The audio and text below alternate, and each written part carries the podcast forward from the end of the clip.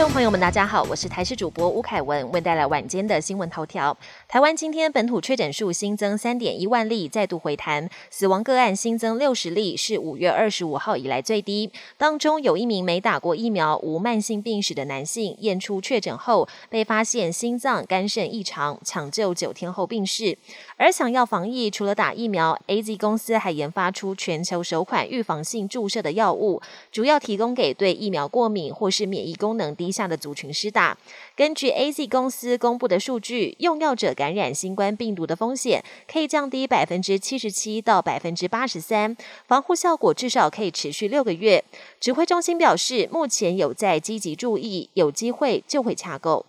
日本前首相安倍晋三的家祭告别式今天在东京增上寺举行，只有受邀亲友能入场，而副总统赖清德也是其中之一。中午十二点半左右，赖清德驱车抵达，以家属亲友的身份直接进入会场。前国策顾问金美玲也出席。由于我国和日本没有正式外交关系，现任官员赴日有相当难度。根据了解，昨天上午日本政府突然发下签证，而赖清德几乎是一拿到就马上启程。对此，有专家认为此举透露三个层次的宣誓含义，其中一项就是对台湾宣誓，台日关系不会倒退。国旅补助将在七月十五号正式上路，台中旅宿业者抢攻疫后暑假商机，推出优惠抢客。业者寄出限时两天的快闪订房优惠，让民众平日免费入住双人房，预计可以提升两到三成的业绩。另外，最近天气炎热，连带国人都往高山避暑旅游，像是骊山宾馆，七月下旬住宿率破七成；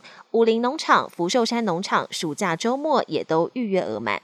国际焦点：八号遇刺身亡的日本前首相安倍晋三告别式在台湾时间十二号中午东京举行，不过仪式只限近亲好友参加。告别式结束之后，遗孀安倍昭惠搭乘灵车陪同前往安倍政治生涯中最重要的三个地方，包括首相官邸和自民党党部等，做最后道别。沿途成千上万的民众夹道送行，不但用力鼓掌，还大喊谢谢安倍。日本前首相安倍晋三的丧礼家祭十二号在东京增上寺举行，我国副总统赖清德以家属亲友身份吊唁。日本外务大臣林方正证实，赖清德是以私人身份进行私下访问，但这已经是中日断交五十年来台湾访日的最高层级官员，充分显示安倍对提升台日实质关系贡献良多。斯里兰卡遭遇独立以来最严重的经济危机，外汇见底，油料瓦斯短缺，许多人现在只能烧柴煮饭。